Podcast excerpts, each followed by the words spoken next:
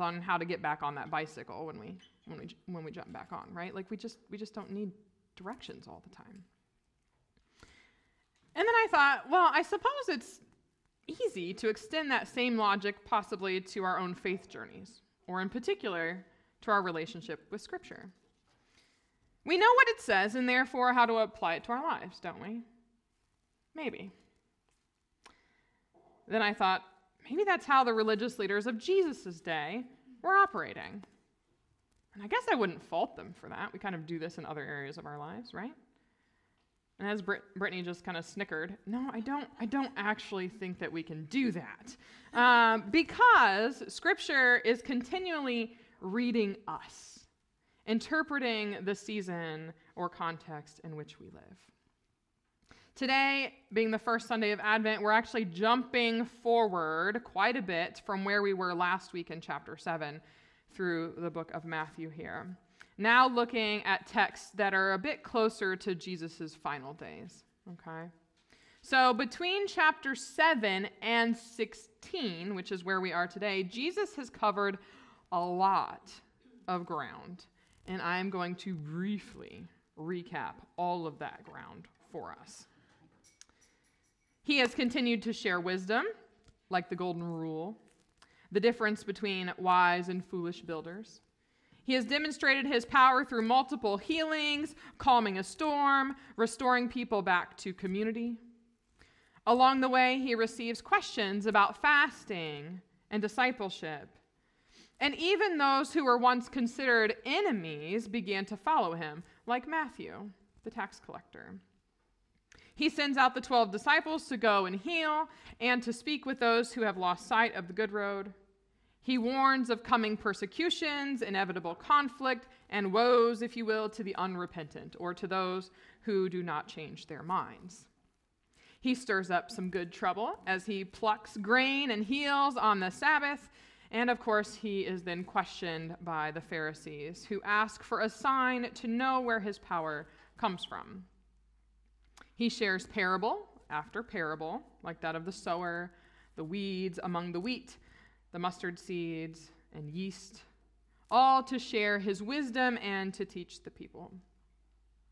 He's rejected in his hometown of Nazareth, and John the Baptist is killed. Things are not looking so good. But he continues performing miracles, showing signs of the kingdom. He feeds the 5,000. He walks on water. He heals more folks who are sick. He answers more questions about breaking away from the tradition of the elders. Again, he cures more people, restoring them to community, and he feeds the 4,000. To which I just think, this is exhausting, right? All of that to say, he has shown who he is. Okay? And we pick up with chapter 16. You're welcome to follow along if you want. I'll be reading from the First Nations version. Um, as we have entered into the season of Lent, we are not engaging in conversation as a part of our teaching time, um, but there are materials out and now somewhat spread around. So if you want to grab them, feel free. Uh, get up now, I, whenever, it doesn't matter to me, um, if you would like to utilize them as you listen to the scripture or process things. Okay? So, Matthew chapter 16 verses 1 until I stop, which I think is 12. so much for Yeah. oh, goodness. The separated ones, Pharisees, and upright ones, Sadducees, came again to Creator Sets Free, who is Jesus, to put him to the test and find something to accuse him with. Show us a powerful sign from the spirit world above, they demanded to prove to us who you are. Creator sets free who was growing weary of their ongoing attacks. But as always, he was able to answer them with great wisdom. He looked to the west. When the sun is setting, you say, The sky is red. It will be a good day tomorrow. He then turned to the east. At the sunrise, you say, The sky is dark and red. There will be a storm today. Then he turned to look into the faces of the spiritual leaders. You understand what the earth and sky are saying, but you are blind to the message of the season you live in. It is the bad hearted and unfaithful people of today who look for signs, but the only sign they will be given is the sign of the prophet Wings of Dove, who is Jonah. After saying this, he left them and went on his way. He and his followers took their canoe to cross again to the other side of the lake. When they came to shore, his followers realized that they had forgotten to bring fry bread with them. Creator sets free said to them, Be on the lookout for the yeast of the separated ones and the upright ones. His followers tried to understand why he said this. They said to each other, Is it because we forgot to bring more fry bread? When Creator Sets Free heard them, he said, Why are you talking like this? Why are you worried that you forgot to bring fry bread? Is your faith so small? Do you have no understanding? Have you forgotten so soon how many baskets of broken pieces were left over when I fed the 5,000 with the five pieces of fry bread? How about the seven basketful left over when I fed the 4,000? How do you not understand that I was not talking about fry bread?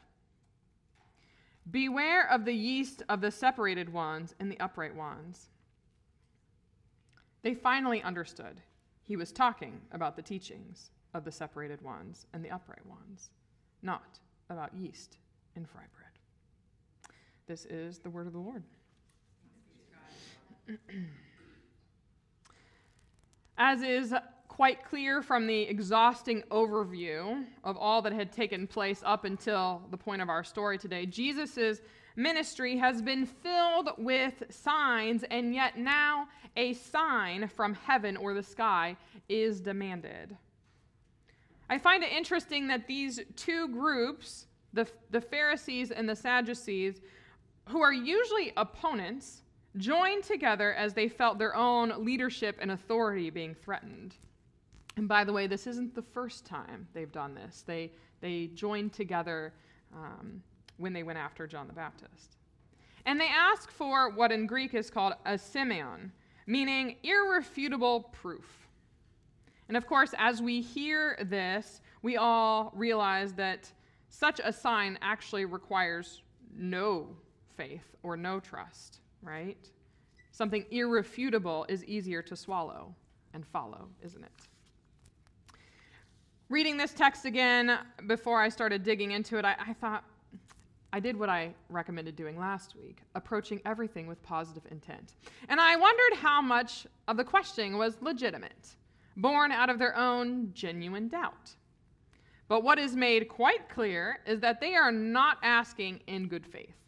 This text says that they, in the Greek, peirazo him, which means to tempt or test him, and it is the same word used to describe how Jesus was tempted by Satan in the wilderness from the text that we read just a few minutes ago in chapter 4. The simple fact is that Jesus has already shown signs and miracles publicly. Even the religious leaders had witnessed them firsthand. Jesus has not hidden them, rather, it is the hard hearts that can't see the miracles or the signs. And the simple problematic truth is that signs can be interpreted differently. So Jesus, with wisdom, answers about reading the signs from the literal sky in a way that requires the leaders to think or to realize for themselves, kind of examining themselves, right? What's going on. And at this point, I thought, this is a kind of accountability I doubt they often faced as spiritual leaders. Jesus then mentions now for a second time in his ministry a sign of wings of dove or Jonah. In chapter 12, they, these religious leaders wanted to know that Jesus' work was of God and not of Satan, and he mentions then the sign of Jonah. Here again, he reiterates that the only other sign he will give is God's coming judgment, just like God did for the Ninevites. And just as Jonah spent three days and three nights in the belly of the fish, he will spend three days and three nights as the Son of Man will be in the heart of the earth. Jonah himself was the sign. Jesus himself is the sign. And at this point, he gives no other signs of his identity or his mission. He then leaves them and he went on his way, as the text says. He's not deterred from the good road. And I think it's really important to note that Jesus cannot fulfill their messianic expectations because he does not fulfill their nationalistic expectations. To which I think this sounds familiar, doesn't it? Nothing new under the sun, right? I'll let you keep thinking about that one.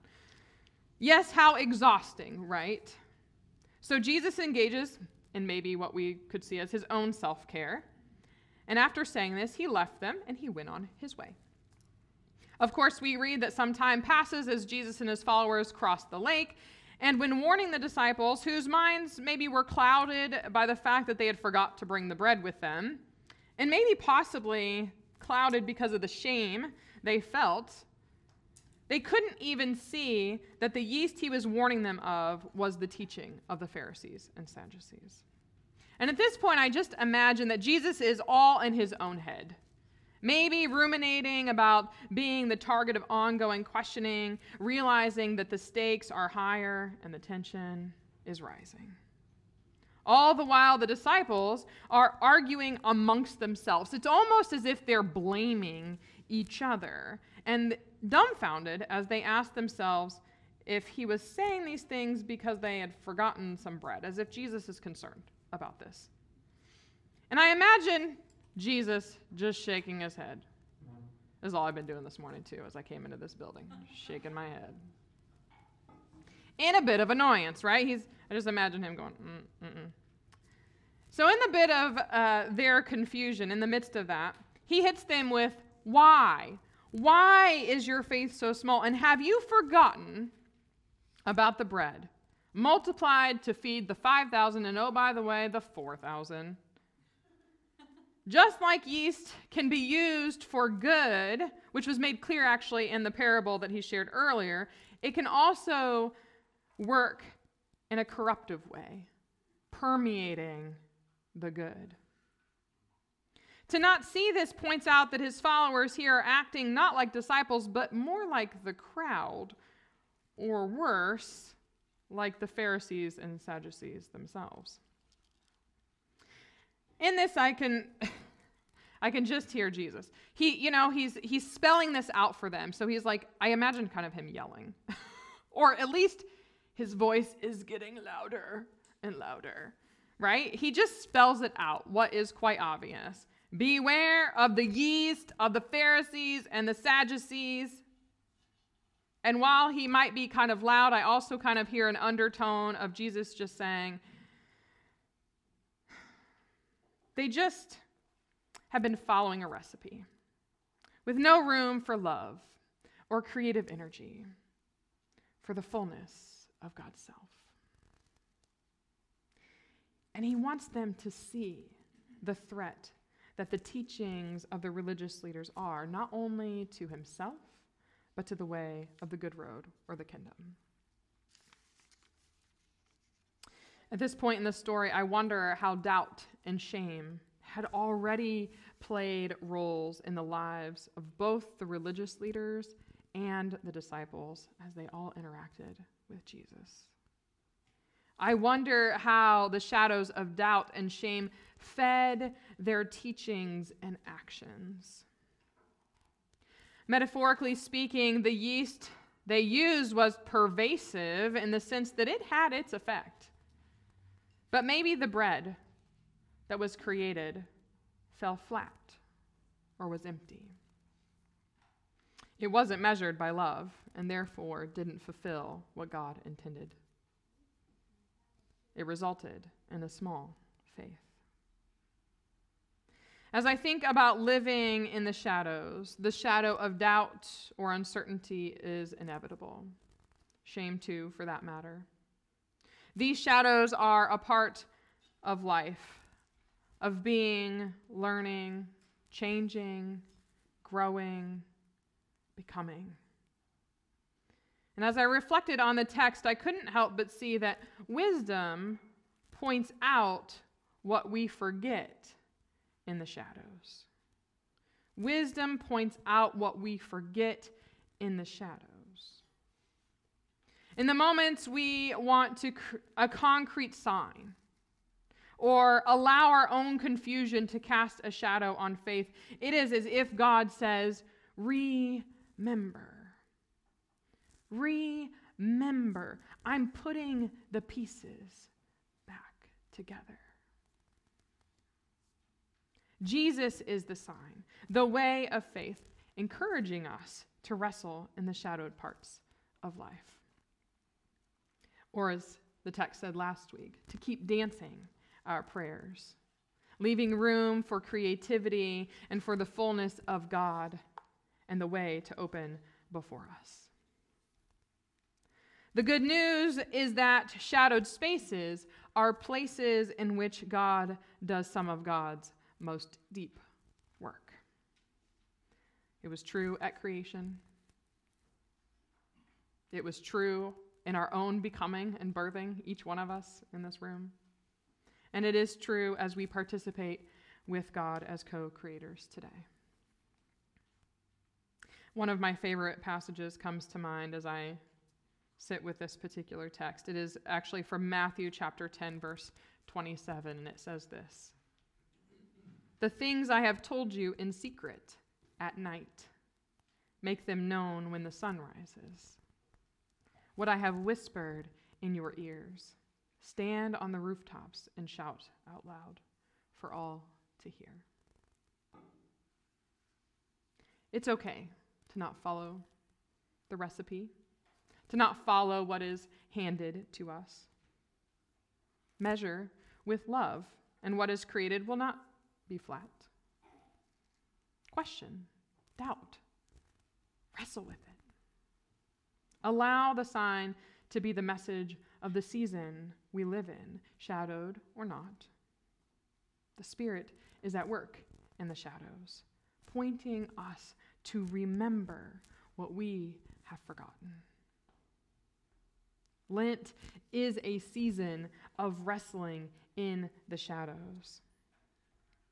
It is a long, slow journey, kind of like Amos's journey there, opening that door. That thing is so heavy. And yet, the shadowed spaces are places in which God does some of God's deepest work. May it be so. Amen.